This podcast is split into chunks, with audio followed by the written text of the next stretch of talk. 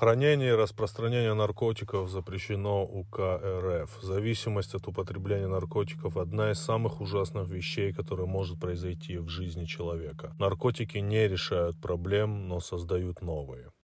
Представьте, ребенок бегал, бегал там по двору, да, и вот, ну, пал и там, например, проколол ногу. Причем, mm-hmm. ну, нормально проколол. Да. Реакция будет у родителей такая же.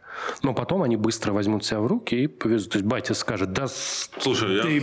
Мать скажет, а, а там дырка. Ты там... смотрел вот этот фильм? Оу, всем привет, это Куджи подкаст. Подписывайтесь на наш канал. Как понять, что перед вами нормальный тип или жлоб вонючий? Если у него здесь блестит куртка, вот тут блестит в этой области, значит, это вонючий жлоб. Если не блестит, так как у меня, значит, уважаемый человек.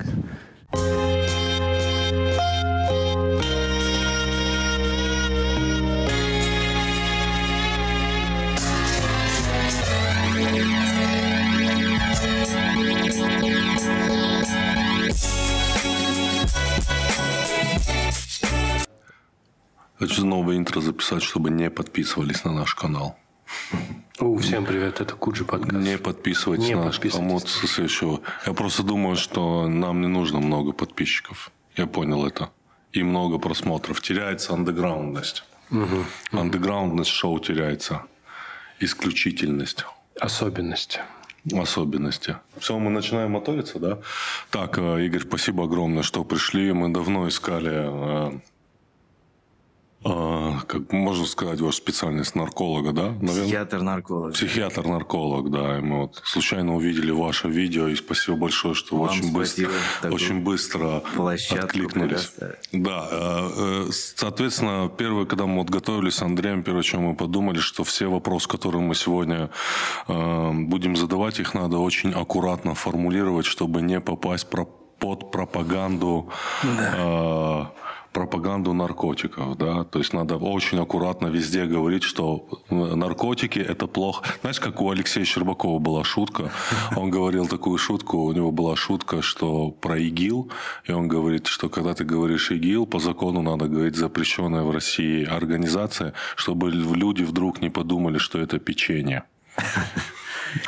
Здесь хорошая шутка. Потому что размытые, я так понимаю, вот эти определения, что будет пропаганда. У меня вот есть группа, например, ВКонтакте, там наркология называется. И там разные новости, ну да, то есть в мире какая-то ситуация, там где-то декриминализация, где-то там еще что-то. Вот что за это, да, за то, что я администратор этой группы. Такие у меня вот опасения теперь. Э, да. Ну, я, ну, я не знаю, что у них там в голову придет, какая тема оказывается запретна. Да? То есть мы обсуждаем, там, предположим, легализацию, не знаю, там, в Калифорнии, да, скажут, все. Я недавно видел очень крутую карту, очень крутую карту США. Там были отмечены штаты, где э, декриминализована марихуана, и штаты, где ты официально можешь в качестве домашнего животного завести скунса. Угу. Вот, и нашло все два штата, где ты укуренный легально можешь типа гладить скул. Да, круто. Ну, то есть никаких, никакой дискуссии, я так понимаю, закон в России устроен так, что никакой дискуссии вокруг, вокруг декриминализации не может быть, потому что это и будет пропаганда, да? Ну, что да.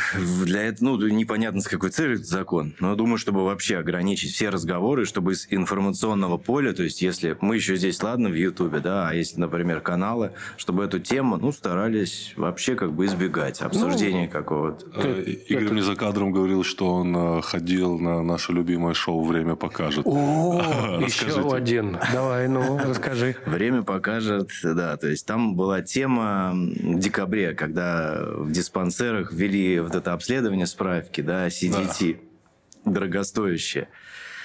И надо было эту тему обсудить. А ты, ну, расскажи коротко, в чем там была история? Ну, то есть справки выросли, по-моему, в 10 раз. Стоимость а, справки? Да. А справки нужны, я как понимаю, справки водителям? для там... водителей, для оружия. Ну, в основном водители, потому что водители все мы. И стоимость, если была 600 рублей, то в некоторых там регионах 6 тысяч, вот такого плана. Потому что этот анализ CDT Э, дорогостоящие, да, и там есть, потом уже пошли расследования, как, как это связано там с главным наркологом, но не суть. И вот надо было обсудить эту тему, да. И... А там типа не только Украину, походу, обсуждают, да? Нет. Я просто, он сейчас так рассказывает, я думаю... Нет, так, там и... же еще умер человек в очереди в диспансер, и началась информационная... Потому что люди у нас как сразу, пока надо по 600 рублей успеть всем получить справок. Выстроились в Казани, по-моему, очереди там километровые, и э, дедушка умер просто в очереди. И они эту тему начали муссировать, да, и то есть меня жестко там попросили, то есть очень аккуратно все звонили, что я буду говорить. Я говорю, ну я по медицинской хотел бы теме, да, что у нас там, там есть э, здравое да, зерно да, вообще про алкоголизм. Вот. А там, ну, не дали сказать вообще ни слова, начали про стоимость, да, и как бы очень так вышло специфически. То есть ну, получилось хоть что-нибудь сказать? Не, ну я сказал, просто я как бы э, и эту проблему обрисовал, да, откуда корни, почему такое, такое дорогое оборудование, которое заводится, завозится там в Россию, э, грубо говоря, одной организацией, ну, уже не стал так, потом там расследовали эту тему, но на самом деле, так, я думаю, что просто были экономические предпосылки угу. у такой как бы э, идеи хорошей, да, если бы ее ну, стоимость как-то была меньше, почему а лучше бы... такие анализы, да? Чем они лучше? А, ну, CDT он показывал, а тут сейчас вообще никаких анализов нет. Ага. Поэтому э, предлагали одновременно ввести тестирование на наркотики и CDT. Потому что сейчас ты приходишь, если не состоишь на учете, угу. то тебе дают справку. Ну, просто ты, нарколог а, на тебя посмотрел такой? Ну, нарколог, как он, вы, да, если да. понятно, ты пришел в употребление, там, пьяный, я работал в диспансере здесь в Москве, и, э, ну, это таких единицы, понятно, что человек идет к наркологу пьяный, но это, а, да, с алкоголем. С наркотиками тоже, ты смотришь вены, ну, а человек употребляет, там, кокаин, предположим, ты по пятницам, ну, или какие-то еще там нюансы. И, ну, здесь есть здравомыслие такое, зерно, что, ведь, по крайней мере, тестирование на наркотики, да, если человек не может выдержать э, там не так много, это 5-7 дней. Ну, при марихуане, если системно курят, бывает до месяца положительный ага. тест. Но нормальный человек, да, не имеющий зависимости, может выдержать этот срок и прийти в диспансер, сдать тест. Если он будет положительный, значит, у человека есть признаки все-таки зависимости, он не может там, да, какое-то короткое время выдержать. Тут уже...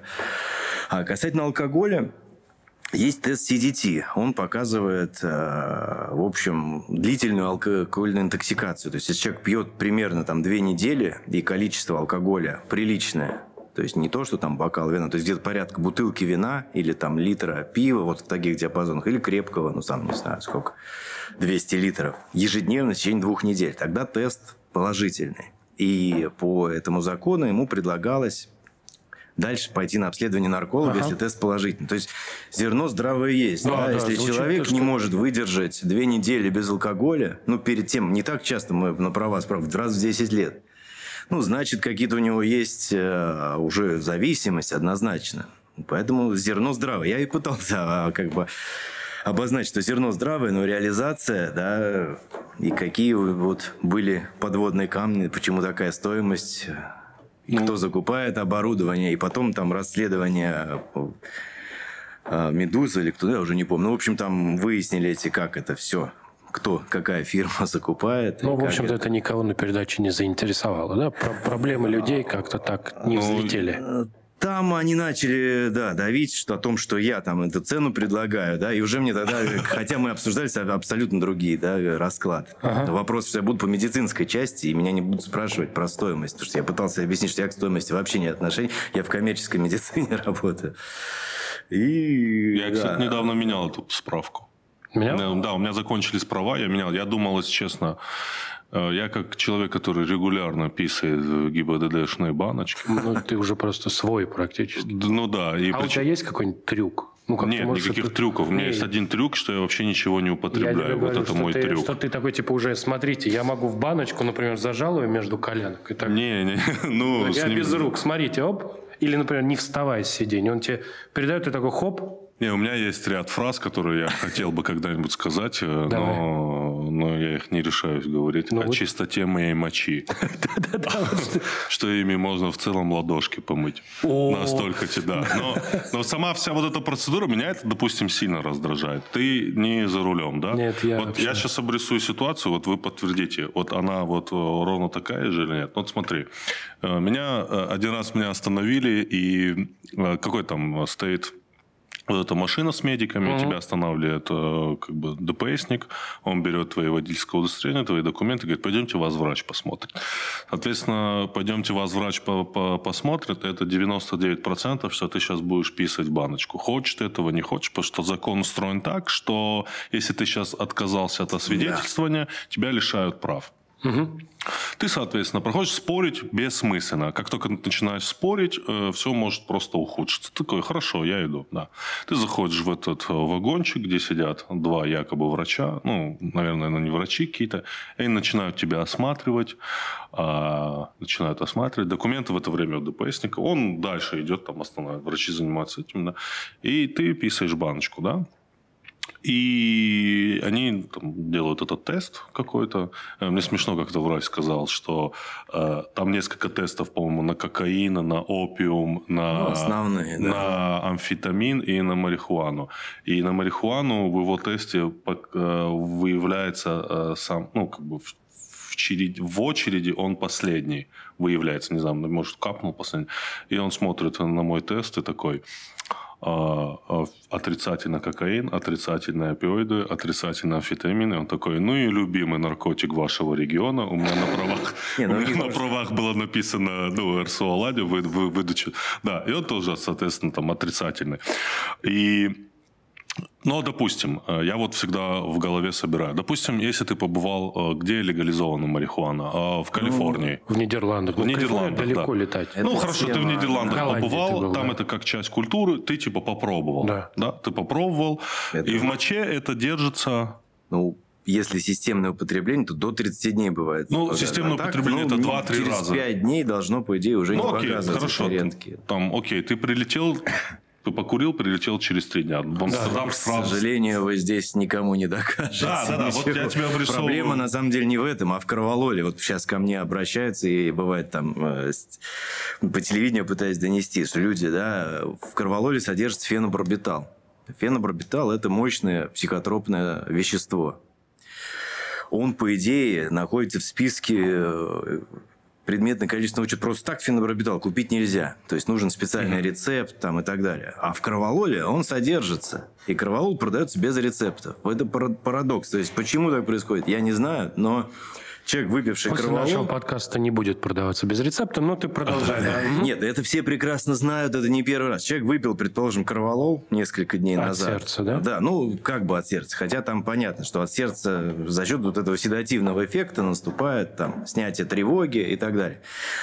Но да, и у него вот так, случайным образом, в моче на экспертизе выявляют фенобарбитал, это лишение прав. Да. И, соответственно, и... все ты никому ничего не докажешь. Вот, Находился и... ты в данный момент под действием, или ты три дня. А фенобарбитал очень длительный период полувыведений, поэтому но ты, никто, никому это не интересно. Да, самое, дня назад. самое вот в этом э, для меня смешное, что у тебя находятся вот эти следы э, той да марихуаны, никому которую, не которую ты употребил в Амстердаме. Ты уже трезвым, да? Ты трезвый. Через три дня ты трезвый. Это понятно, что трезвый. Да. Так же и, там тебя, Да, и тебя ты... ставят на учет, тебя лишают прав, и тебя ставят, ставят на учет на наравне, учет. Там наравне с героиновыми наркоманами. То есть ты просто... Я правильно понимаю, Не, что ну ты... там есть нюансы, это может быть важно людям понимать. Есть да. профилактическое, даже сейчас учет слова нет, наблюдение. И диспансерное. Да.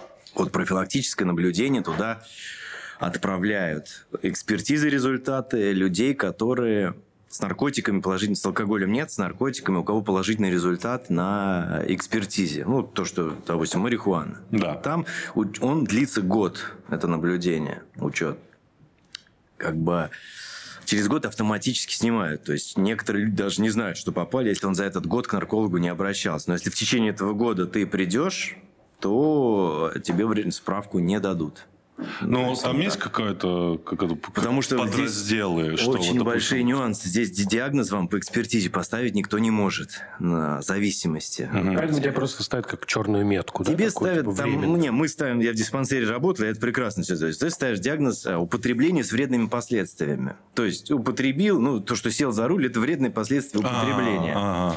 То есть ты как бы уже, значит, немного ситуацию, да, не контролируешь. Ну, раз ты употребляешь, садишься на руль. Мы за руль, мы убираем, потому что это два дня назад. Имеется в виду, что вот сейчас человек говорит. А чтобы поставить диагноз зависимости, это нужно осмотр психиатра, куча все-таки симптомы. Потому что алкогольная зависимость, там, наркотическая – это диагноз. И зависимость вот по употреблению никто вам поставить не может. И поэтому профилактическое наблюдение. Но если ты в течение этого года э, допустим, пролечился в больнице в наркологической, mm-hmm. или там в токсикологической, или там в Склифосовский институт попал в токсик, ну, куда-то, да, в государственный, то тогда уже учет меняется и, соответственно, диспансерный. То есть, в отличие от диспансера, с этого автоматически через год снимают, а с диспансерного тебя уже никто не снимет, ты должен посещать нарколога сначала там раз в три месяца. Ну, в общем, ты должен наблюдаться только тогда. Есть шанс, что через год, через три года при условии трезвости тебя снимут с учета. Не, я вот что хочу понять. Ну, допустим, э, кто-то попался на э, там, следах марихуаны, кто-то попался на следах там, опиоидного, кто-то попал на, на следах там, э, амфетамина. В диспансере это учитывается, степень тяжести наркотиков? Или все как бы в одну кучу? Разницы здесь никакой нет. Конечно. А вот вы как считаете, это правильно? Нет, ну это профилактически. Вы понимаете, это же все-таки бюрократическая система. Она А-а-а. же не для этого создана, чтобы... Я вам пытаюсь логику государства, да, вы поймите, для государства в таких масштабах кто будет выяснять, день ты назад, два или три, один какой-то конкретный человек. Чтобы какой-то скрининг провести, вот такая придумана система, что если плюс, значит плюс, значит профилактическое наблюдение, значит тот и тут. Мы здесь... Да, не употребляйте наркотики, чтобы не встать на учет.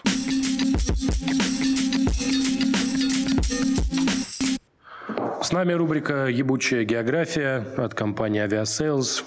Тимур, поговорим про Японию. Что ты знаешь про Японию? Э, про Японию я знаю достаточно мало, потому что мечтаю туда съездить, увидеть Токио. Я знаю, что Токио невероятно чистое место, что там можно гулять по, по городу в белых носках. Чуть ли это неправда, что они не будут черными. Еще я знаю, что есть потрясающий, вот куда бы я хотел съездить, потрясающий город э, в плане красоты и архитектуры. Это город Киото. Угу. И там есть любимое место Стива Джобса «Сад камней». Ну и в целом мне очень нравится дзюдо. Неожиданный поворот сюжета, но Нет, хорошо. дзюдо – это самый красивый вид восточных единоборств. Да? Да. Просто мне кажется, он самый умный. Про Японию можно так долго перечислять, там миллион можно мест. И, кстати, вот я вообще не удивлен, что то место, про которое я сейчас буду рассказывать, оно в Японии. Называется так. Аокигахара. Это лес самоубийц. А, я слышал про Слышал? это место. Да, Туда да. Э, раньше когда-то там в далеком прошлом приносили немощных стариков, где они доумирали, в общем-то, когда они умирали, их туда относили. Вот. А сейчас там вот э, довольно часто люди оканчивают свою жизнь. Вот. Многие считают, что это связано с романом «Башня волн». Я вот даже себе записал, который когда-то вышел, и там вот какая-то есть романтическая сцена, где ну, как в Ромео и Джульетте они тоже друг друга это, те непосредственно в этом, э, в этом лесу самоубийц. Но мне все равно кажется, что в такое место ну, не очень круто ездить. Так был же скандал с этим очень известным американским блогером, который пошел гулять в этот лес самоубийц угу. и реально заснял висящий, висящий тело? труп на висящее ну, тело. Вот отлично. Вот это была рубрика «Ебучая география» э, про те места, куда можно купить э, билеты на Aviasales, но, наверное, все-таки не стоит. Да? Ну вот в Японию я точно съезжу через Aviasales. Конкретно вот про, про это место. Угу. Окей. Лучше в Киото. Лучше в Киото. Да. Вот Обычно. это, я прости, вот э, я когда думал, вот мы думаю, э, слово врач. Да. Мне кажется, что когда ты говоришь, вот э, я врач, да, это всегда вот врачи, учителя, это какие-то профессии такие, вокруг них есть какое-то, знаешь, сияние. То есть, есть когда ты хочешь сказать, что у тебя хорошая социальная политика, говоришь, вот у нас врачи, учителя, там, и постоянно про них говорят. И вот я подумал, что вот, э, типа, если я скажу вот врач, а потом меня человека спросить, да, ты что за врач? И вот я подумал, что если он скажет там хирург, говорит, что, блин, хирург, это человек режет людей просто, они потом живые, потом ты ему, он, или скажет педиатр, думаешь, блин, с детьми работать, это же ну, онколог, ну тут все просто. Вот как бы, когда речь про наркологов, нет вот такого как бы, знаешь, такой, м-м, нарколог, может быть, вот из-за того, что наркологам приходится сидеть, и вот они вот участвуют Слушайте, в этой ну, поэтому схеме? я этим не занимаюсь, да, в диспансере. У меня был опыт годовой работы. Год поработал в э, диспансере? С 12 Ну, я работал, да, с 9 там, по 12 год здесь, в Москве, э, в НПЦ наркологии, государственный, чисто государственный, такая вот прям то, что на угу. больница, и в диспансере. И как бы, ну, сейчас я работаю в частной, поэтому у нас мы как бы стараемся с государством так очень Да, вот что, что, какие были обязанности в диспансере? А, ну вот в диспансере, к сожалению, работа заключается, что основная масса работы – это справки. То есть люди приходят взять справку, да, и ты в этом потоке, ну, что-то успеваешь, конечно, откровенные признаки зависимости выявить, но если человек там скрывается или, ну, как-то, да, это все поведение выявить для чего? Чтобы в ну, дальнейшем он пришел помочь? взять справку на... Ну, вот я так понимаю, что вы ушли из диспанс... вы ушли из государственного учреждения. Ну да, я... в... просто у меня такой склад психики, у меня бюрократическая система. Ну да, чтобы людям, при... когда вы выявили, вот как я это вижу, да, обычный гражданин, что когда ты в обычном диспансере государственном, и у тебя выявили э, признаки там алкоголизма или там э, наркотической зависимости, то это впоследствии просто для того, чтобы тебя поставить там на учет да, и применить к тебе какие-то дальнейшие это, санкции. Типа, это, ну, Я так понимаю, вы ушли оттуда для того, чтобы вы хотите при выявлении этим людям помогать. Ну, во-первых, мне не нравится такая позиция, что я в роли полицейского, да, или в роли вот. какой-то, а здесь человек виноват изначально. То есть ко мне сейчас приходят люди, они просят о помощи и мне не надо его там колоть, выяснять, да, он рассказывает, у меня такая-то проблема, я употребляю то-то, то-то, мне нужна помощь. Да? С этого можно диалог строить. Все остальное это вот психотерапевтический контакт. А остальное это уже э, политика государства. Ну и здесь кому-то нравится такая работа. Я вот выбрал другой вариант и как бы строю такую систему сам, как, так, как я ее вижу помощи. Вот просто это вот как раз мы когда про это говорили, это же вот и есть ощущение, что наркологи, которые в диспансере, вообще вся числе, система, да. они, в общем-то, ну, как бы государству российскому особенно нет никаких претензий. Вот есть проблема, да, там наркомания, как с ней бороться? Ну, обычными методами. Там есть кнут, есть пряник. Пряник в России, ну, не считается. Ну, к сожалению, просто... да, они баланс не соблюдают, Нет, конечно. Это, это везде так, и это типа, ну, как бы реальность, которая нам до нас выше, и мы, мы не собрались ее сейчас обсуждать. Вот, и они вот в этом участвуют, и понятно, что у полицейских там палочная система, да, наркотики, да. все, что там, если человек вот в каком смысле неудачно съездил в Голландию? Сейчас, если ты неудачно съездишь в Голландию, ты коронавирус привезешь, Слушай, я да? просто вот что хочу. Ну да, а... ну, неудачно, допустим, когда вот речь идет о... Это вот Голландия, да? Ага. Это же часть туризма съесть кекс.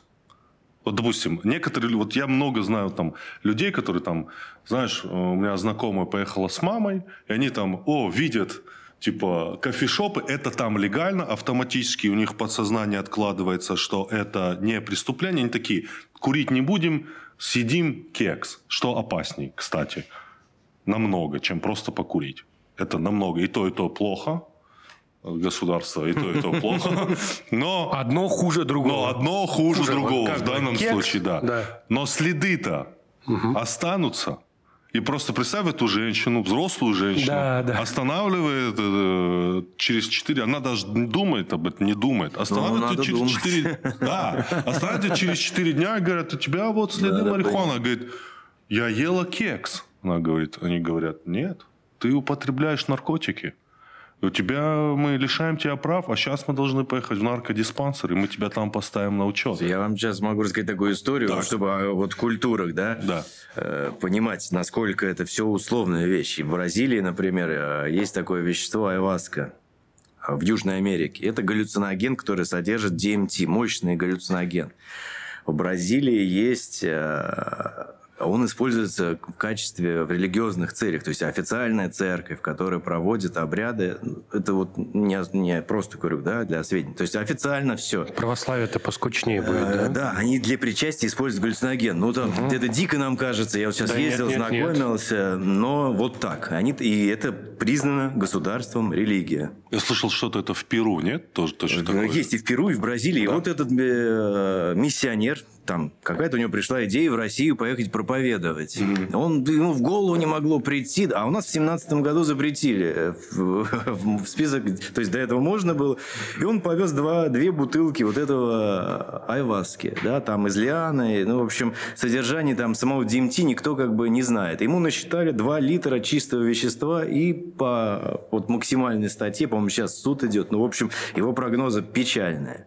Это вот вопрос о культурах. То есть там это официальная религия, да, да, а здесь да, человек да. сейчас уедет на 10 лет строгого режима. Ну, блин, история, к сожалению. Мне кажется, на 90-е сильно повлияли. Вот вы сказали, что вы э, нарколог, психотерапевт. Нарко... Ну, вообще, смотрите, нарколог – это часть психиатрии. То есть мы все врачи, да. врачи-психиатры изначально. Угу. Все. Я работал в психиатрической больнице. Я вообще не знал, кстати. Я вот, для меня нарколог, я вот как рассказал. Вот, Нет, это такой, типа, такие какие-то... Человек сидит да. в вот этих то есть да. сейчас не может быть нарколога, не психиатра. Раньше такое было, а yes. вообще такое невозможно. То есть, Раньше мог быть майор и То есть когда-то, да, в 90-е там педиатр переучился три месяца, стал наркологом, когда была такая вот волна. А сейчас, то есть ты должен пройти ординатуру по психиатрии, это два года, работать все-таки в психиатрии в большой, понимать там, да, потом уже пойти переучиваться. Потому что это часть психиатрии, и как бы здесь вот то, что и так дискредитирует, на самом деле это четкая наука, где поэтому просто что с политически, понятно, интересно начинает сталкиваться и превращается вот это все в злоупотребление. А вообще... Мне вспомнилась одна история. Я учился в школе, у нас там был очень прикольный преподаватель истории, звали Алан Георгиевич, я не знаю, если он видит нас. И он... Э, так получилось, что Владикавказ тоже захлестнула волна вот этой эпидемии героиновой. И так получилось, что в районе, в котором он жил... 90-е были, конечно. 90-е, вторая да. Половина. Да, вторая половина угу. 90-х. Я думаю, это год 97-й. Вот, вот, знаешь, самый разгар. Вот, когда по всей России это происходило. И он в его районе был прям невероятный очаг этого всего. Очень много наркоманов, причем все молодые. И он э, решил просто снимать такие антинаркотические такие э, документальные фильмы про них. То есть про наркоманов своего района. Он брал вот эту огромную батакамную камеру, где-то он ее там находил на местном телевидении. И прям с ней ходил в притоны. Один? Э, ну, с кем-то с там, кем он с микрофоном, и прям с ней ходил в притоны, и прям вот снимал такие любительские гонзо фильмы, э, и брал интервью наркоманов. И нам он их показывал, потому что его очень сильно волновала вот э, тема того, что много людей колется в городе. И вот он хотел нам, школьникам, показывать, ну, насколько это ужасно. Потому что был же вот этот еще героиновый шик, что где-то колоться было можно, где-то модно, где-то там это. И э, вот там было две невероятно ужасные истории. А одна история, самая жесткая история, которую я слышал в своей жизни, это одного героинового наркомана так сильно него такая сильная была ломка, у него не было денег, что он матери э, спящей выдрал плоскогубцами золотые зубы. Мы когда это услышали, весь класс просто молчал минут 10 просто, да.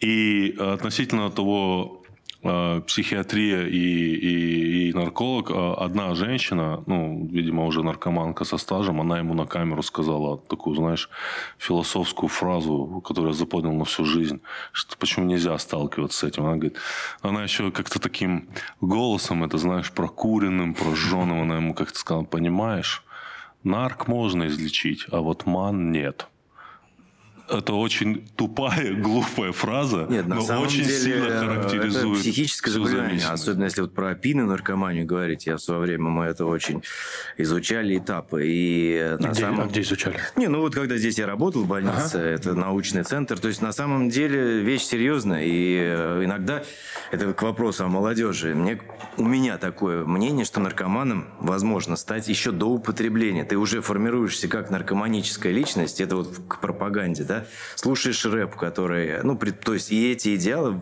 переносишь на себя, да, где все употребляют, соответственно, у тебя формируется определенный круг интересов, и дальше первая проба наркотика, она здесь логична, если у тебя вот э, уже сформировалось такое мировоззрение. Поэтому здесь не все так просто. И болезнь потом ложится, если на определенные там личностные особенности, еще что-то, и э, зависимость формируется. Потому что помимо того, что у них просто физическая какая-то ломка, там, ощущения неприятные, это тяжелые психические заболевания. Когда на пике употребления ты испытываешь эйфорию, ну, это называется маниакальное состояние. Вот есть такое заболевание, маниакально-депрессивный психоз. Сейчас называется биполярное расстройство в психиатрии. Там у человека чередуются фазы. Мании, когда он активный, хорошее настроение, какие-то идеи, переоценки себя и так далее. И депрессии, когда все наоборот. Подавленность, сниженное настроение, идеи самообвинения.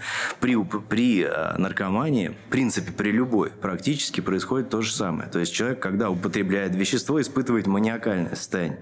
Вот любой наркотик взять, даже героин, кажется, что под ним там залипают, да, но это в первые э, там, минуты Потом развивается вот это состояние. То есть человек активный, начинает работать, что-то делать, ему хочется общаться, у него приподнятое настроение. Когда вещество заканчивает действие, он испытывает депрессию, то есть сниженное настроение, апатия, желание повторить это все. И вот представьте, да, наркозависимый, предположим, пропины, мы говорим, живет в таком ритме, а, много лет. То есть он ежедневно испытывает по факту вот такое биполярное расстройство, депрессию и манию. Тоже, то есть что происходит с его мозгом, когда он перестает? У него эти ритмы продолжаются. То есть его психика нестабильна в течение долгого времени. Поэтому на первых этапах очень важно такое качественное психиатрическое лечение, подбор препаратов, чтобы это все было комфортно человеку переносить, потому что если этого нет, вот да, мы про, про Ройзман говорили, если просто тебя закрыли, ну, это превращается в пытки, причем получаются такие, то есть кто на это идут, какие-то осознанные пытки, потому что, ну, требуется психиатрическое, медицинское лечение наркозависимым, особенно вот в первый месяц, иногда и дольше. Вот, вот мы говорили с Андреем про Ройзмана, что с ним невозможно спорить, потому что он такие аргументы тебе дает железобетонные. Да, всегда работает. Знаешь, типа у меня есть там, условно, там 30 писем от матерей, которые благодарят меня, 60 писем вот от тех я ребят, согласен. которых я приковывал, и они прям спасибо, вот, да. что ты меня... И потом еще он тебе скажет, что он вообще-то вот очистил город. Нет, это все... Да, я в этой реабилитационной сфере давно и вообще вижу, как это... На самом деле, про реабилитацию можно очень долго говорить говорить, там такая тема Она очень вообще в России сложная. Как? Потому что как-то есть какое-то ощущение, что вот когда смотришь, вот мы сейчас с этого начали, да, что у тебя есть, значит, диспансеры, у тебя есть какая-то такая карательная система. Ну и параллельно идет совсем другая жизнь. Вот хочешь сказать, она есть вообще? Нет, это государство, поймите, государство, вот я, чтобы... Но ну, вот государственной контраст... реабилитации нет. Да? Государственной реабилитации практически нет. Все, в Москве понятно. есть один центр, есть вот в этой государственной больнице там отделение. Ну, это все больше такое, как бы формальный нос. Вы представьте, на какие количество наркопотребителей там, да. Угу. Один центр. Ну, это статистическая погрешность. Нам основная масса, вся эта жизнь происходит вне государственной системе. И очень важно, почему она, она толком не сформирована, вот эта реабилитационная. Потому что э, вот эти наркозависимые ребята, это прям благодатная почва, ну, для любых таких сект и так далее. Например, есть э, сейчас там развивалась э, протестантская секта там царство бога да и там э, они под таким вот хитрым там реабилитационным этим создали огромную сеть реабилитационных центров по всей стране. И то есть человек сначала да попадает туда он не понимает что это какая-то христианская организация. Он туда обращается за реабилитацией и постепенно да ему предлагают участвовать там в богослужениях и так далее вот, это одна сторона. Другая сторона э, Ройзман и такие вот жесткие. Но сейчас с этим идет борьба, и много дел заводится уголовных по поводу таких реабилитаций, э, где человека привозят. Как это происходит? То есть приезжает, называется это мотиватор. То есть мама вызывает мотиватора. Приезж... Раньше, не знаю, сейчас, наверное, такого уже мало. Приезжают два крепких таких парня. Кто из них тебя. мотиватор? Ну, они оба мотиваторы. Два мотиватора. Берут тебя под ручки и отвозят в реабилитационный центр, закрывают, И ты, ну, а там уже такой режим как бы строгий, да. И раньше это было, то есть ни врачей туда не допускали, никого, применяли методы там физического насилия, да, и а, матери, понятно, говорят спасибо, да, то есть здесь он у тебя вот зуб вырывал, да, деньги воровал, там, не знаю, иконы, да, здесь он изолирован, и вопрос тут вот все-таки в каких-то базовых таких понятиях, там, прав человека и свободы, да, вот здесь мы какую-то такую линию и находим, то есть где остается право человека, да, его права, есть он, по идее, может употреблять наркотик это в Европе, да, если про декриминализацию говорить. То есть, а другое дело э, вот выздоровление. То есть, конечно, ему оказывается помощь, и многие потом говорят спасибо. То есть, да, такие жесткие меры. Но, с другой стороны, конечно, это противоречит всем таким вот аспектам добровольного выбора. Поэтому тема очень сложная. И по поводу реабилитации были и штурмы, и от этого, конечно, отходят сейчас. И мы строим такую все-таки модель, где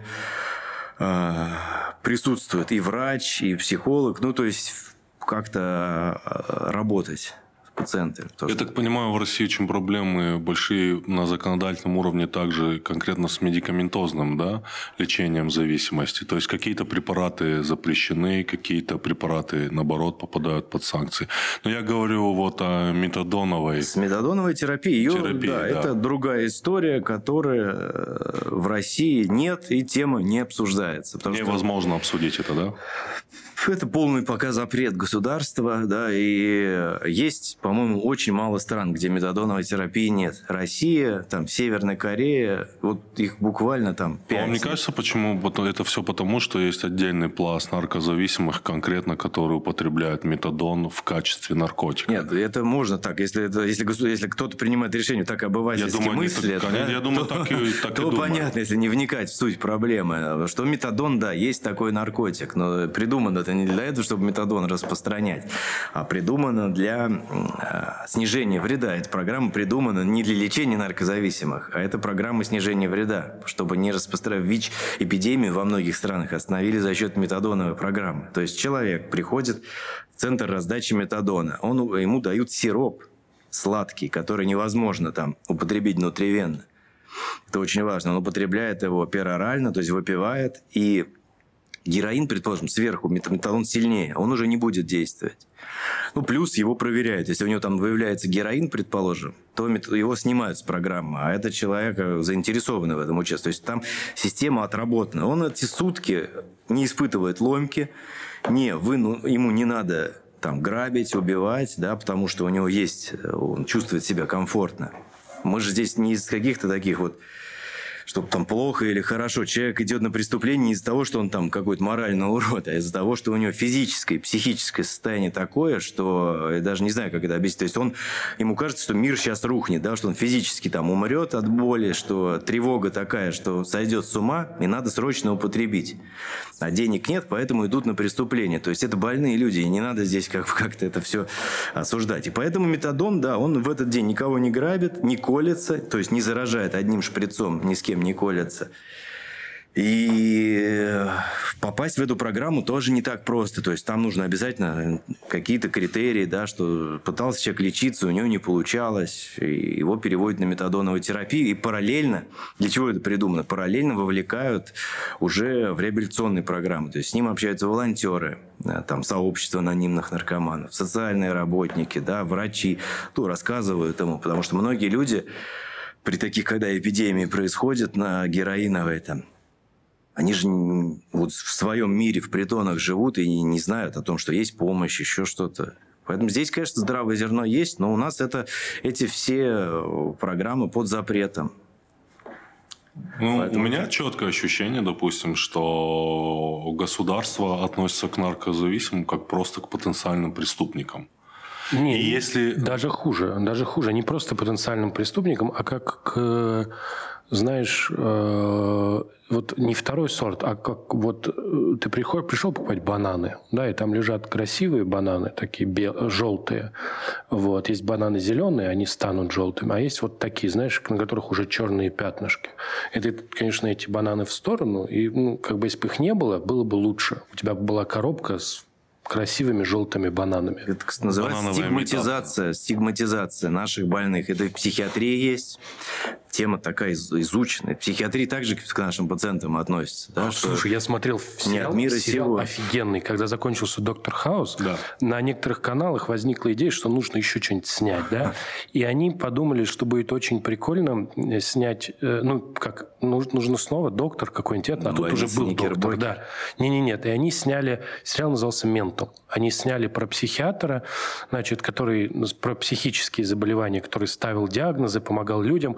И, в общем, этот сериал закрылся через э, где-то, ну, через один сезон, по-моему, если мне не изменяет память, по той причине, что вот если ты смотрел «Доктор Хаус», там всегда была надежда на чудо. Ну, там, да. Типа он что-то делал в конце, и человек излечился, да? А там все все серии, поскольку там были хорошие консультанты, mm-hmm. они заканчивались вот, ну, натурально словами, типа, вот это мы, мы типа решили проблемку, теперь тебе предстоит там условно с этим заболеванием да, лет пять научиться жить с помощью таблеток, а потом уже без таблеток. То же самое в наркологии. Где-то через 10 лет у тебя все будет хорошо. То же Вообще самое, не абсолютно. тот эффект, как в «Докторе Хаусе». Да? Знаешь, типа, в целом к 2025 у тебя все может образуется. А так и есть. Ну, лучше правда. У меня Я всегда понимаю, позиция да, да, такая, да. что лучше. Правда всегда решает, на самом деле. И, люты, и обманывать там наркозависимых, ну, поверьте, они захотят, вас сами обманят. То есть им нужна правда, и они как бы очень на искренность реагируют. И если лучше правду сказать, что лечение длительное, да, это хроническое, это как? Это хроническое, по факту неизлечимое заболевание. То есть мы можем добиться ремиссии, ремиссия может длиться всю жизнь. Но если человек там попробует даже, не знаю, алкоголь, он, скорее всего, сорвется и будет там срыв. Но чтобы добиться этой ремиссии, нужно пройти определенные этапы. Да? Надежды на чудо.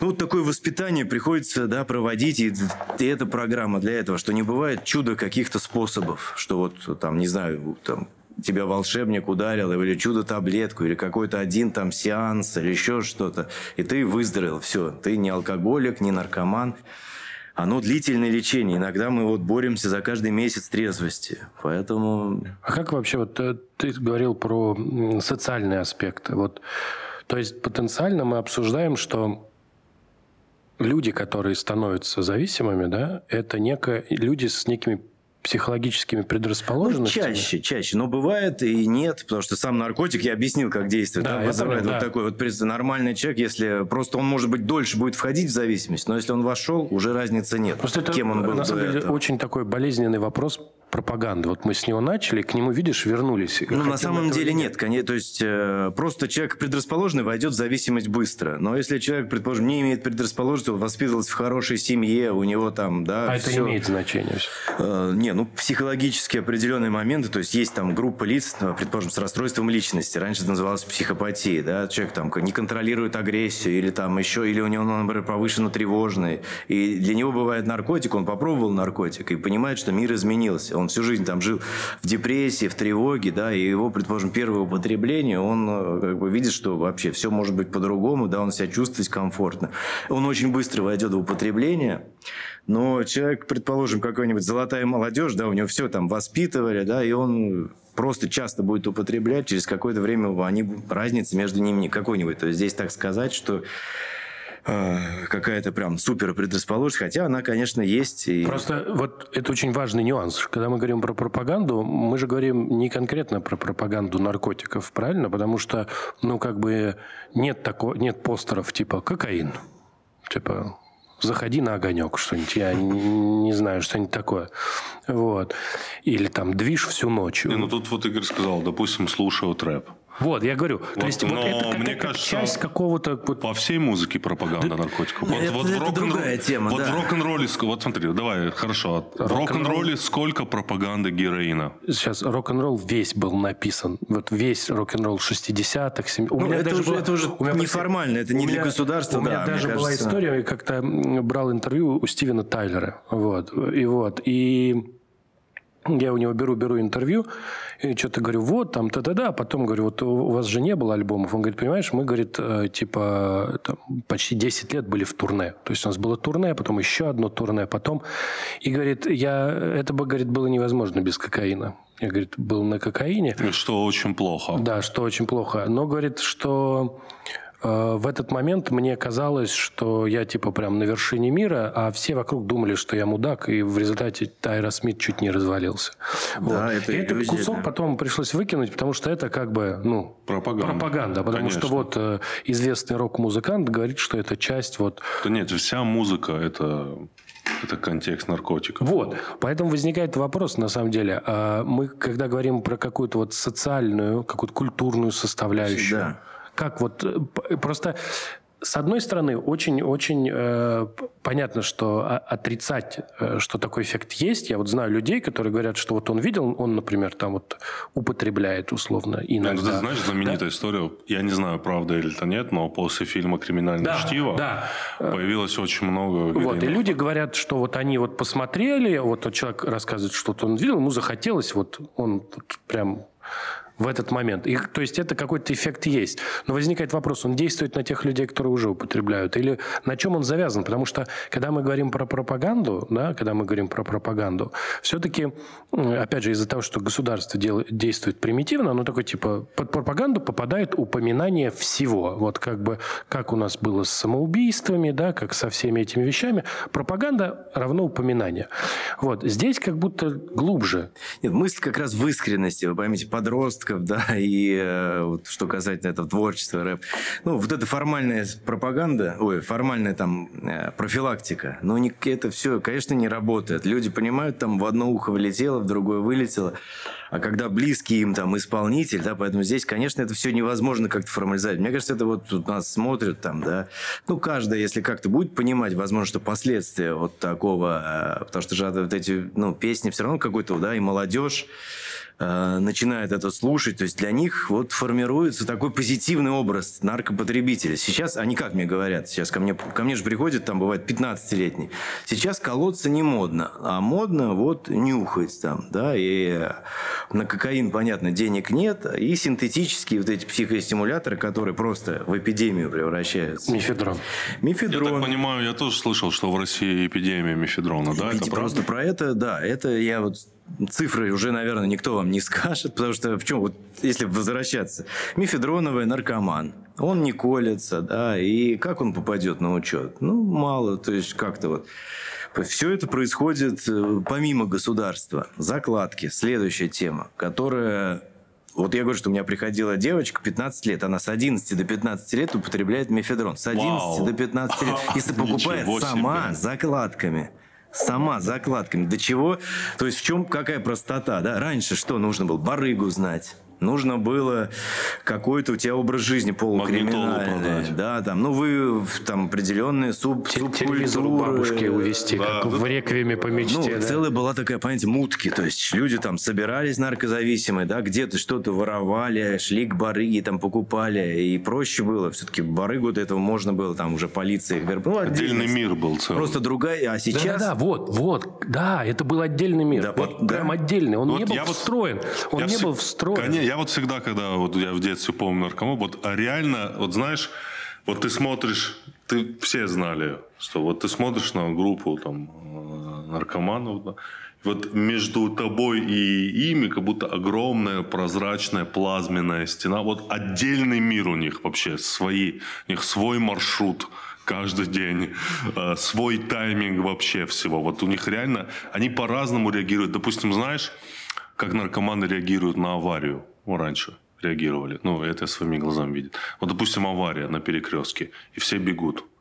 А, кто-то бежит помочь, а, а ты понимаешь, за чего они бегут? Что-нибудь Конечно, конечно. Конечно, они, ну то есть у них абсолютно разное восприятие. Ну, это болезнь, да, мы болезненное мышление, да, вот, да, да, и у него понятно. И, а сейчас, да, ситуация меняется, поэтому здесь вот сравнивать, конечно, наш есть, вот, подожди, опыт. Получается, да. вот у тебя есть, э, у тебя есть школьники. Школьники, да? ему нужен ноутбук. Если то... честно, я даже не думал, что сейчас школьник, да, это... Ну, я поражаюсь, да, и такое сейчас чаще и чаще. Я, это же не так давно вообще все это появилось. А постепенно, да, то есть им нужен минимум какое-то знание, там, Тор. То, то есть, есть получается, когда до этого условно доберется та же самая, то же самое государство, да, ничего хорошего, ну, как бы как... Государство опаздывает, получается, на 10 шагов, да, и на за, за этой системой. То есть они придумывают это все же бизнес. Почему мы тогда про декриминализацию начали говорить? А почему тогда подростки садятся на мефедрон? Как так получается? Чего им не хватает? Потому что ну, он деш, дешевый. Я, нет, ну подростки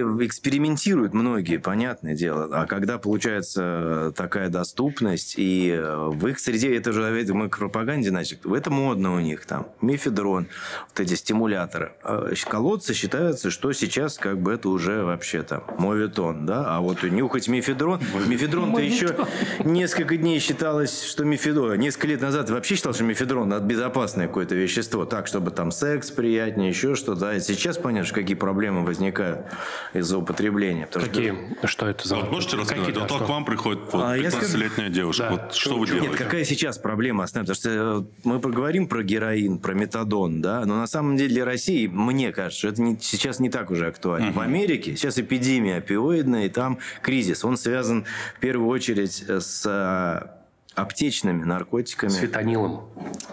С фентанилом, да. Тоже у нас здесь была эпидемия фентанила. Это у как бы... Была. В Питере, например, у нас героин, вот это все я так наблюдал, как, то есть героин в какой-то момент исчез, и героином стали называть триметилфентанил. Ну, потому что его продавали вместо героина на всех.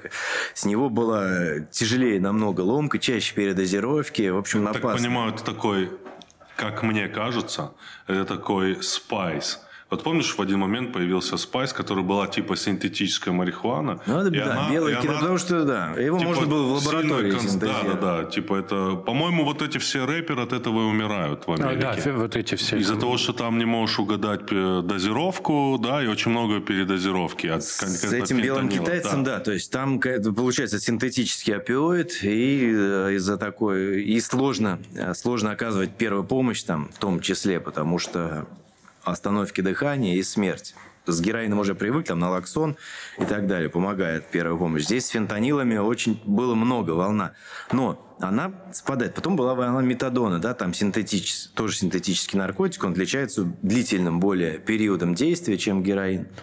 Но э, надо ловить как тренды, потому что сейчас, ну, даже уже метадоновые обращаются редко. Это в основном там 40-летние примерно потребители, которые потребляют, выжили и потребляют вот с тех еще 2001 года примерно, да, Uh, у них куча сопутствующих заболеваний, ВИЧ в основном, там, гепатиты, уже очень плохое здоровье, потому что молодых опиоидных наркоманов, ну, я очень редко стал встречать. Очень.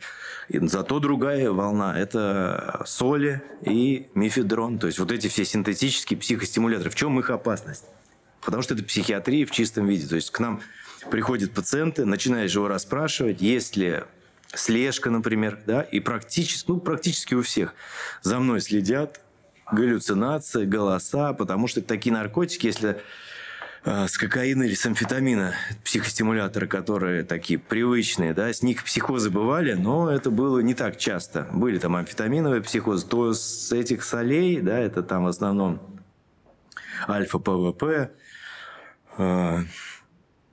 которые курят также. Да, мефедрон в основном нюхают, а эти кристаллы, они называют там, курят чаще. Ну, вот, кстати, по закону по пропаганде нельзя говорить. А, вот, наверное. Надо говорить, употребляют. Да, употребляют. Можно говорить форму.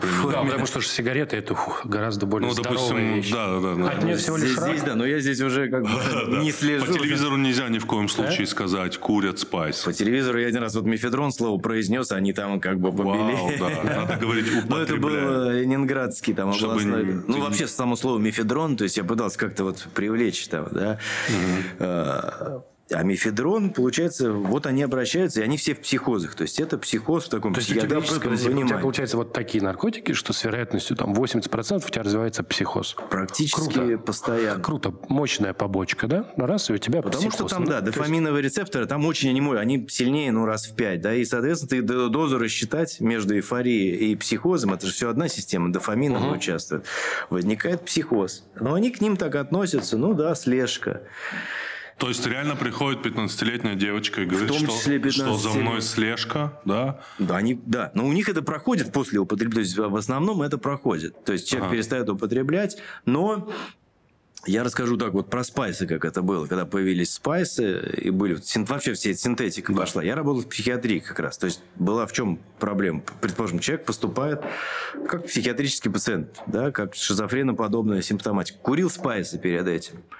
А спайсы спровоцировали у него шизофрению. То есть он в следующий раз через полгода поступает, уже ничего не курит, а у него там голоса, слежка и так далее. Вот и мы тогда как бы с коллегами ну, обсуждали, как это, даже психотронное оружие получается какое-то. Человек был нормальным, один раз покурил. Как так? Это так не должно быть. Ну, провоцирует. То есть, может быть, у него бы не спровоцировалось, если бы он, да, это шизофрения. Это же бывают вот такие формы латентные, а такое сильное воздействие провоцирует шизофрению и психозы.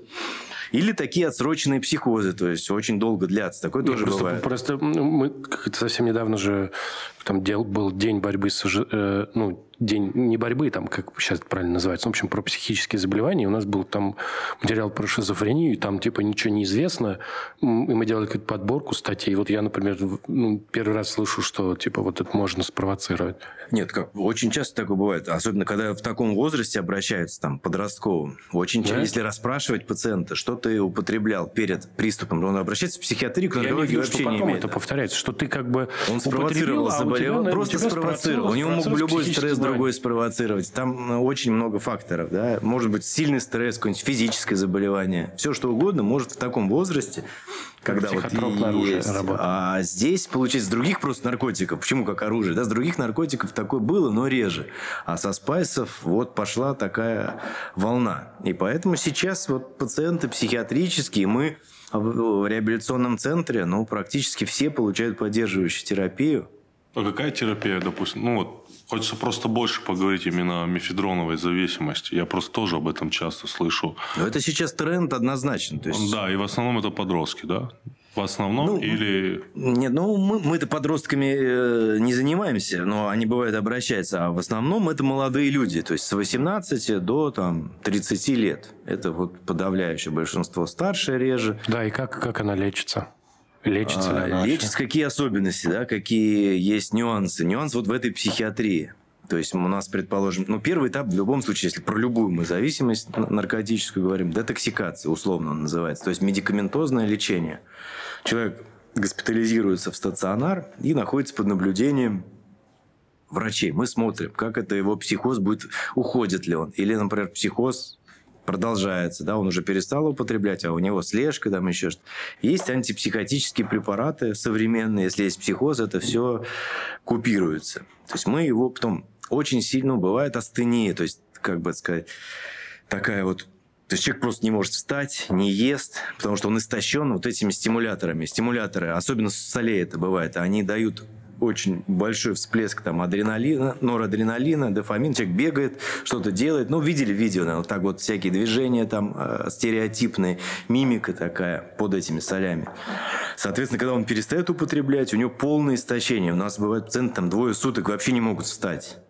И мы их кормим, там капельницы делаем восстановительные. То есть вот этот этап обязательный. Почему? Я, мы опять вернемся к каким-то там реабилитационным центрам, которые приковывают. Да? Ну, представьте, такого пациента приковать без медицинской помощи. Это трагедиями будет заканчиваться. Поэтому этот этап обязательный, это не обсуждается. Дальше, когда человек приходит в себя, мы стараемся у себя э, быстрее его отправить на реабилитацию. Потому что если он просто выйдет, он, скорее всего, через какое-то время сорвется. Потому что у него ну, нет предпосылок никаких к трезвости. Физически он чувствует себя нормально, но первое, а патологическое влечение, ну, тяга, она очень сильно к этим стимуляторам. И первое какое-то предложение он, скорее всего, употребит. Ну, я случаев таких, чтобы спон... вот ремиссий таких спонтанных, единицы. А в реабилитации уже э, это следующий этап. Это на самом деле ну, основа такого длительных ремиссий. То есть как устроен центр. Центр, понятно, вот я рассказал, какие, как, бы, как не должно быть, когда это либо насилие, такое откровенное, либо и нет медицинской помощи. Потому что вот примеры показывают, что требуется влечение.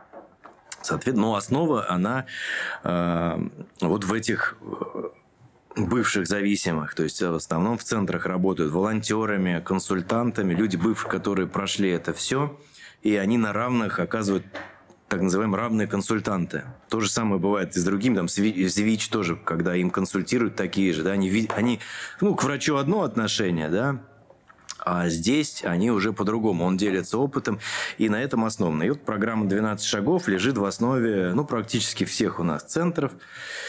А, это очень важно. То есть, если так взять уже опять чуть-чуть психиатрию, то есть у человека формируется новая сверхценная идея. То есть здесь у него сверхценная идея употребления угу. и все, что с ним связано. Вот этот рэп тоже. Он живет в культуре, это все равно как бы, да, его доминанта употребления, соупотребителя, культуру употребления и так далее. Там мы формируем новую сверхценную идею трезвости. Они выходят, они ходят на собрания анонимных наркоманов, ну, пьют там, у них своя субкультура, свой сленг формируется. Конечно, да, поэтому врач, ну, врач не может, психотерапевт вот так, а надо полностью поменять мышление, сознание, да, с ним, и он пишет эти шаги, прописывает задания, да, ну, такая сложная, много месяцев занимает. Первый месяц обычно сопротивление. Первый шаг анонимных наркоманов – это признать бессилие перед зависимостью. Ну, то есть, чтобы ты не пытался до этого делать, обещать там, да, не знаю, у тебя не получается. То есть, ты сам не можешь этого сделать, и тебе может только, а, ну, там понятие высшая сила, как ее кто-то, как каждый как сам понимает. Это может быть само сообщество как высшая сила. То есть, ты доверяешься людям, с таким а, опытом, да, то что там есть 20 лет стаж наркозависимости, вернее, 20 лет трезвости. То есть человек 20 лет назад употреблял, и все 20 лет находят на собрание, делятся своим опытом, там несет. То есть у них целый отдельный мир вот и их на самом деле сейчас очень много. И цель реабилитации, да, то есть в нашем если так со стороны смотреть, восстановить человека психическое состояние и внедрить вот в эти программы, чтобы когда он вышел из центра, у него была Э, новая социальная среда. Он не вернулся к своим соупотребителям, потому что там первое время вообще запрет на общение, да, ну, целая система. Это уже социальная адаптация. Это к чему я говорю? Потому что был вот эксперимент с мышками, да, которые про социальный аспект зависимости, когда им давали героин, и он сидел в клетке, там ничего не было, да, вода там с каким-то веществом, с наркотическим. Он начинал употреблять, и умирал. И другой вариант, ну, то есть выдавали обычную воду и воду с наркотиком. Он выбирал наркотик и постепенно умирал. Другой вариант ему предлагали этому мышонку э, рай мышиный. То есть там были всякие аттракционы, да, самки, там еще что-то. И вот в, такой, в таких условиях он выбирал воду. Он не начинал употреблять наркотик, а получал удовольствие в этой своей там, среде условно, да, аттракционы, там, потомство. Это вот такой момент очень важный. Потому, почему срывы происходят? То есть человека надо социально адаптировать обязательно. И в реабилитации идет работа с родственниками, потому что у родственников это отдельная тема созависимости. Они провоцируют часто срыв. Ну, там, жены алкоголиков, такой классический пример. Они не уходят.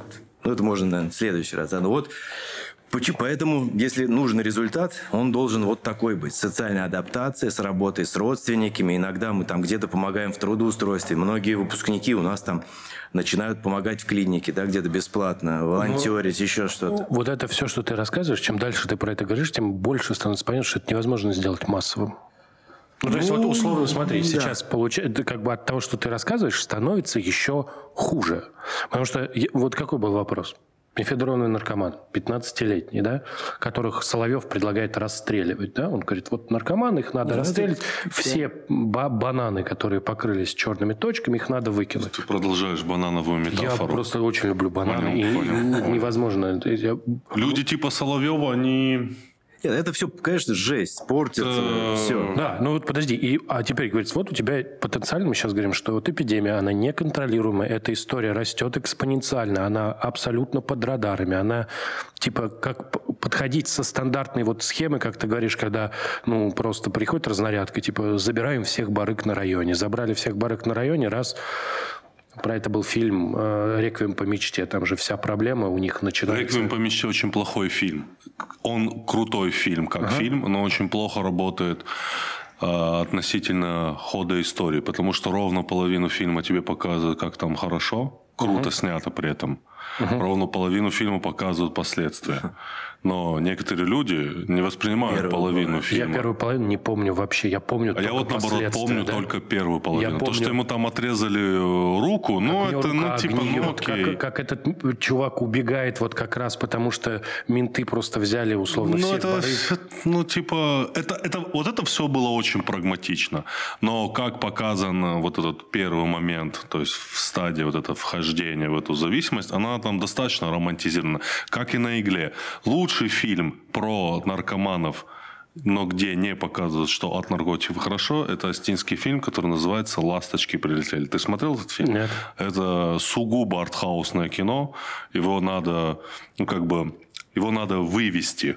Но это вот, допустим, наш любимый фильм там с, с моими друзьями. Потому что там показана э, вот сама суть вот этого, э, знаешь, как зависимости наркоман, когда он немножко переходит в стадию, я сейчас плохое слово скажу, бича, знаешь, такого какого-то, который вот... Там есть гениальная шутка. Там главный герой, он наркоман героина, но он преподаватель литературы в университете. Он все время ходит с портфелем. И вот он пошел к какому-то барыге, все, пас его там, может быть, его там угостят, и их накрывают э, менты. И они за ним гонятся, он с этим портфелем убегает. Ну, это там надо посмотреть. Фильм снят там в 2006 году, и его э, менты поймали, говорят, что в портфеле. Он стряхивает свой портфель, и там просто э, томик Бадлера, книги. И мент такой берет книгу и такой, открывает там первая страница, там фотография Бадлера. Он говорит, кто это? Он говорит, это Бадлер. Он говорит, на наркомана похож. Это гениальная шутка. Вот в этом фильме... Это, кстати, очень смешно. Да, да, да, да. Это невероятная шутка. Я к тому говорю, что это очень крутой фильм. А, вот. Вот, вот смотри. А вот, допустим, про мефедрон. Про мефедрон я знаешь, каком... Я, я закончил мысль, да. Просто ты ласточкиным гнездом после этого... Ласточки да, прилетели. Ласточки прилетели. Это после этого важно. даже, типа, невозможно Это закончить осетинский на игле. Да, ну, он гораздо круче, чем на игле, потому что в на игле не было ни одной шутки такого уровня. Да? В на игле нет ни одной шутки такого ты уровня. Ты согласись, какая-то шутка? Это вообще это разъеб. Есть, что? это надо придумать, потом ты... Не, его снимали интеллектуалы, этот фильм. Этот фильм Это про ин- интеллигента, который притворяется интеллигентом, но при этом колется героин. Просто вот, а теперь вот у тебя есть Соловьев, там расстреливать наркоманов, у тебя есть эта эпидемия, а дальше ты говоришь, ты говоришь, для того, чтобы просто, вот если сейчас она резко остановится, вот для того, чтобы реабилитировать всех этих людей, то есть вернуть им, ну, какое-то подобие жизни, да, будущего, да, нам нужно взять всех этих людей, всех этих людей и вывести их куда-то как минимум на полгода. А потом им нужно всем еще поменять круг знакомств, потому что они, конечно же, между собой будут опять это. И нужно, нужно какую-то настолько провести глобальную, глобальную вещь, что ну, это невозможно. Ну, нет, политика государства-то, она просто, понятна. Просто хочется сказать, ну, а, а, а что делать-то как? Ну, если я не знаю, что, а что делать. Я думаю, надо... Дик... Я сейчас, как будто это я придумал. Мне кажется, все-таки, как бы это незаконно не звучало, наркотики это плохо, мы повторяем. Просто ведем дискуссию о том, что, ну, кажется, декриминализация все-таки выход. Декриминализация и создание инфраструктуры. Ну, это, как мне кажется. смотрите, опыт Португалии. Португалия да. победила эпидемию, опиоидную за счет декриминализации. Как они это сделали? Это как бы я не пропагандирую, я просто пример рассказываю. То есть они сделали такие центры, где человек, во-первых, мог употреблять, ему давали чистые шприцы и давали наркотик по какой-то там смешной цене, не знаю, 100 рублей там, да, может, дешевле. соответственно, ну, выбирали, опять же, не всех подряд. Понятно, что если ты там решил просто ходить, как бы тебя никто не возьмет такую программу. То есть это нужен был там... Ты решил подсесть на этой да, Наркозависимые, реальные. Это сейчас я скажу, поэтому в этом корень проблемы, потому что они рушили индустрию, это бизнес, в котором мы не знаем, кто замешан, и силовые структуры, так далее. Это огромная сеть, которая приносит сумасшедший доход. Тем самым они и наркопотребителям не надо было участвовать больше в криминале, да, им не надо было покупать наркотик на черном рынке. Таким образом, они обрушили его. И э, это раз. А во-вторых, этим потребителям там уже предлагались эти программы реабилитации. Почему они говорят, португальцы, что должна быть сеть обязательно развита государственная бесплатной помощи, бесплатной реабилитации социальных программ реабилитации. Вот все, о чем я рассказывал, это можно в государственных, как бы, в государственных рамках реализовать, но у тебя ну, должен быть подход государства, не как, что расстрелять, и ты там как бы чмо, да, наркоман, а в том, что это болезнь, и должны открыты двери государственных учреждений, ну, для тебя, чтобы, а не так, что ты боялся туда прийти, потому что тебя это, это, это, это. Никто и не хочет, конечно, к государству обращаться. Вот если есть инфраструктура, о этих вещах можно говорить. Но это, понимаете, это против, ну, противоположный диаметральный подход государства. Да? То есть здесь нет дискриминации, здесь наркозависимость признается болезнью и предлагаются варианты. У нас, если вот эту всю пропагандистскую тему развивать, что идет осуждение, что это там плохой человек, да, морально какой-то урод, и что их надо только жестко, все жестко, а тем самым черный рынок, цены на наркотики не падают, да, это все процветает, бизнес растет, развиваются новые системы, электронные площадки, вот попахивает фарисейством все это. Я, кстати, вот про мефедрон часто слышу в контексте студентов, ты знаешь, которые готовятся к сессиям, к экзаменам.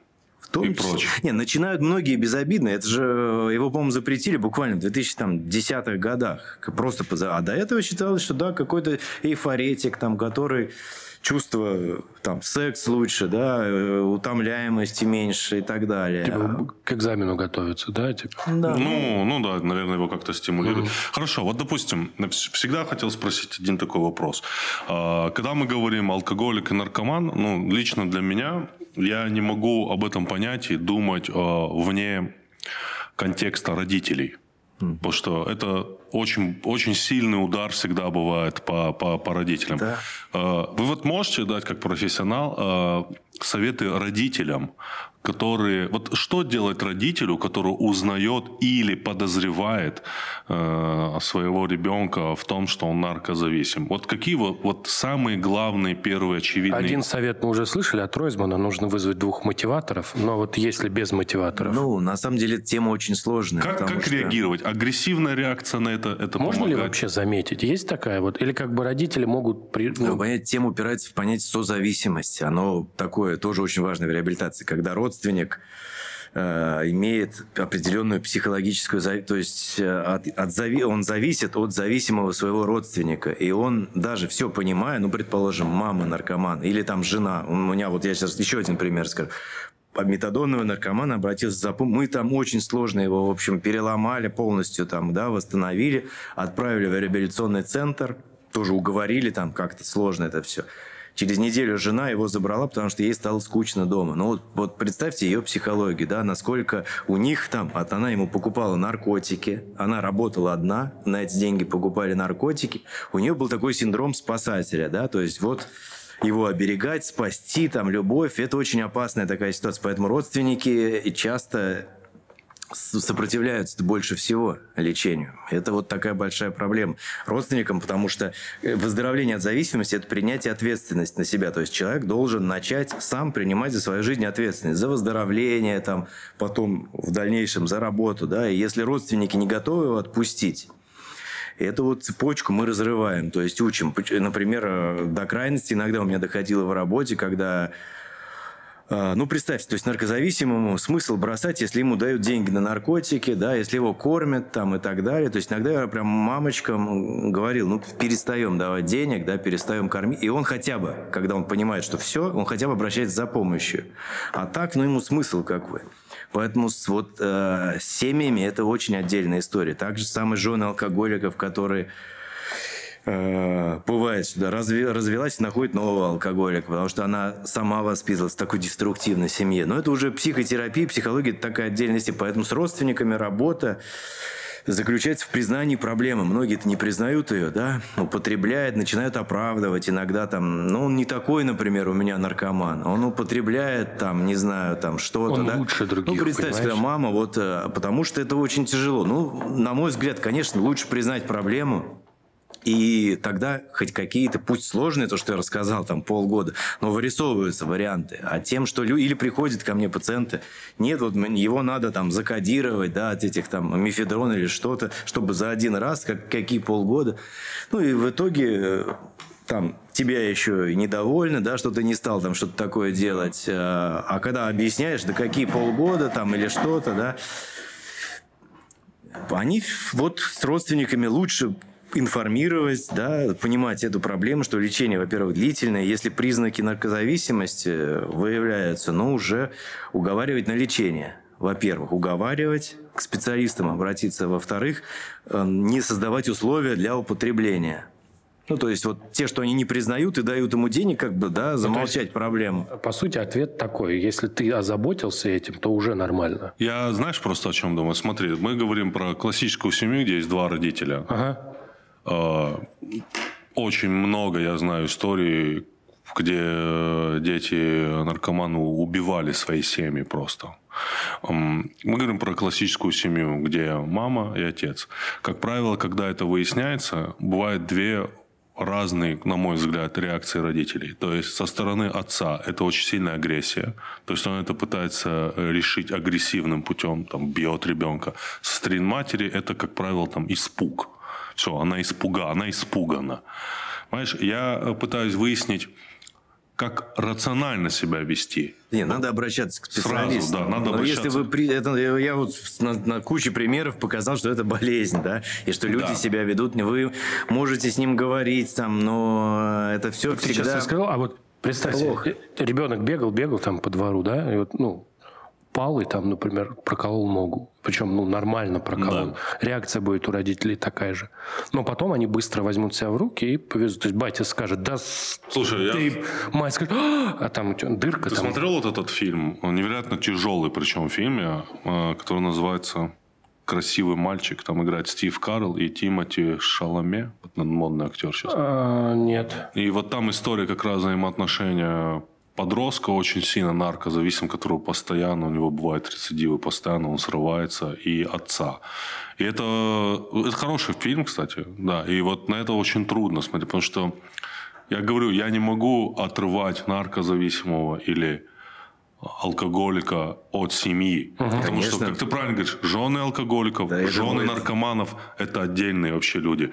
А матери наркоманов, матери алкоголиков, да, которые да. не употребляют сами, которые не являются соучастниками, это, вот, это, это вообще отдельно. С ними Первый тоже... шаг – надо признать проблему. Поймите, да. что человек будет отрицать ее, это только затягивает, вот усугубляет.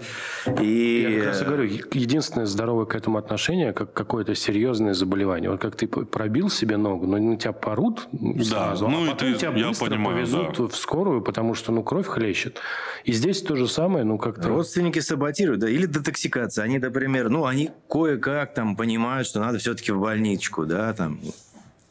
Три дня человек, там, пять мы его покапли, восстановили, а они от, даль... от реабилитации, ну, считают, что это там им не нужно, и что он дальше сам и так далее, да, потом срыв. Ну вот это, это в том числе эти мифы создают и вообще как бы, да, в обществе они. Потому что нет такого вот наркологии какого-то, чтобы кто-то четко так объяснял, да, как это все устроено, помощь, заболевания. Думаю, что там кодирование, да, основной какой-то метод лечения, да, или mm-hmm. еще что-то. Какие-то вот такие вот полу там шаманские практики, но, к сожалению, у хронических рецидивирующих заболеваний так не да. происходит. Это также мы с шизофренией, ну, вроде здесь нам кажется все-таки, да, шизофрении люди лечат там, всю жизнь, они тоже тебе кто-то там закодировал, ну, поэтому... Э, такой вот вопрос, наверное, будет последний, что э, многие говорят про первую лестницу э, в наркотиках, ну, там, первый наркотик. Вот опять-таки я читал книгу там Ройзмана, он говорил о том, что он в какой-то момент начал интервьюировать всех наркоманов, и 100 из 100 ему сказали, да. что их первый наркотик был марихуана. Вот мы немножко с Андреем не согласны, потому что нам все-таки кажется, помнишь, Андрей, с тобой это говорили об этом, да, тема такая. что нам все-таки кажется, что первый наркотик это сигареты. То есть невозможно покурить марихуану, если ты не покурил Про сигареты. Сигареты отдельно. Мне вот сейчас много звонят этих журналистов по поводу снюсов, да, да. и вот этой всей истории. Так на это может тогда последним. Вот, на мой взгляд, эта проблема еще одна очень серьезная, потому что э, я смотрю там YouTube, у них каналы, да, то есть подростки 10, 12, 14 лет обсуждают вкусы там этих снюсов. У них да. есть какие-то блогеры, которые говорят, что круче там это, это. А там содержание никотина иногда, ну, не знаю, там, как в пол пачки сигарет. То да? есть никотин это первый наркотик? Ну, никотин это психостимулятор, он стоит в разряде. Кокаин, психостимулятор, там кофеин, просто понятно, они разные. Но представьте, мозг десятилетнего ребенка, который приучается к психостимулятору в 10 лет, да, то есть он в его метаболизм уже вмешивается никотин.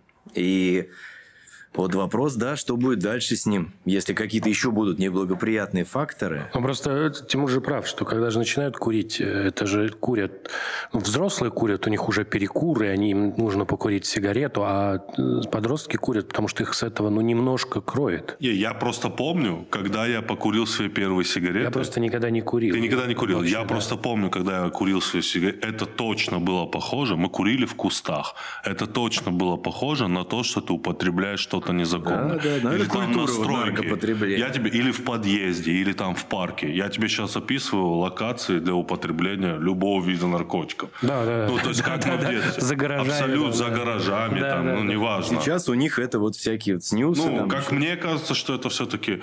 Мы обязательно должны сделать еще один выпуск, который мы полностью посвятим э, алкоголизму. Это... Да, спасибо огромное, что спасибо. вы пришли. Вам Невероятно спасибо. приятно было с вами общаться. Спасибо огромное. Спасибо. спасибо.